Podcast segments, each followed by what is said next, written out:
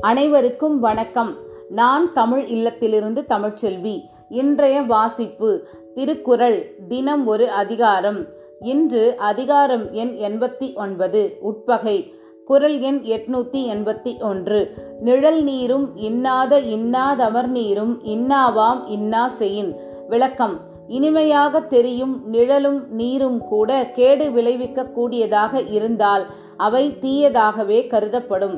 அதுபோலவேதான் உற்றார் உறவினராக உள்ளவர்களின் உட்பகையும் ஆகும். குரல் எண் எட்நூத்தி எண்பத்தி இரண்டு.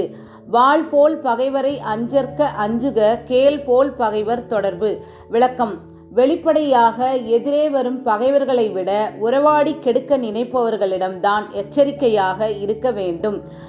குரல் எண் எட்நூத்தி எண்பத்தி மூன்று. உட்பகை அஞ்சித்தர் காக்க உலைவிடத்து மட்பகையின் மானத்தெரும் விளக்கம். உட்பகைக்கு அஞ்சி ஒருவன் தன்னை பாதுகாத்து கொள்ள வேண்டும். இல்லாவிட்டால் ஒரு சோதனையான நேரத்தில் பச்சை மண்பாண்டத்தை அறுக்கும் கருவி போல அந்த உட்பகை அழிவு செய்துவிடும். குரல் எண் எட்நூத்தி எண்பத்தி நான்கு. மணமானா உட்பகை தோன்றின் இனமானா ஏதம் பலவும் தரும். விளக்கம். மனம் திருந்தாத அளவுக்கு உட்பகை விளைவிக்கும் உணர்வு ஒருவனுக்கு ஏற்பட்டு விடுமானால் அது அவனைச் சேர்ந்தவர்களையே பகைவராக்கும் கேட்டினை உண்டாக்கிவிடும். குரல் எண் எட்நூத்தி எண்பத்தி ஐந்து. உரல் முறையான் உட்பகை தோன்றின் இரல் முறையான் ஏதம் பலவும் தரும்.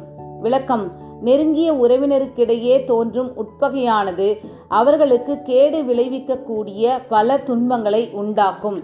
குரல் எண் எட்நூத்தி எண்பத்தி ஆறு. ஒன்றாமை ஒன்றியார் கட்படின் எஞ்ஞான்றும் பொன்றாமை ஒன்றல் அரிது. விளக்கம்.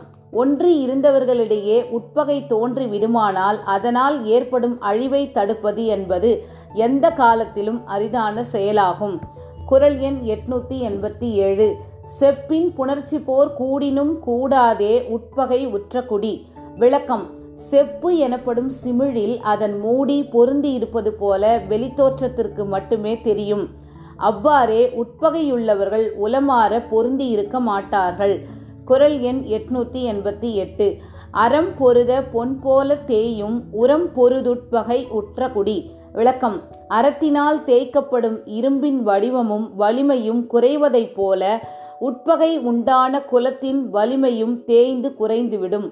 விளக் குரல் எண் எட்நூத்தி எண்பத்தி ஒன்பது. எட்பக வண்ண சிறுமைத்தே ஆயினும் உட்பகை உள்ளதாங்கேடு விளக்கம். எள்ளின் பிளவு போன்று சிறிதாக இருந்தாலும் உட்பகையால் பெருங்கேடு விளையும்.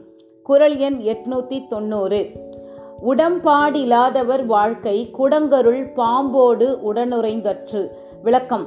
உள்ளத்தால் ஒன்றுபடாதவர்கள் கூடி வாழ்வது என்பது ஒரு சிறிய குடிலுக்குள் பாம்புடன் இருப்பது போன்று ஒவ்வொரு நொடியும் அச்சம் தருவதாகும்.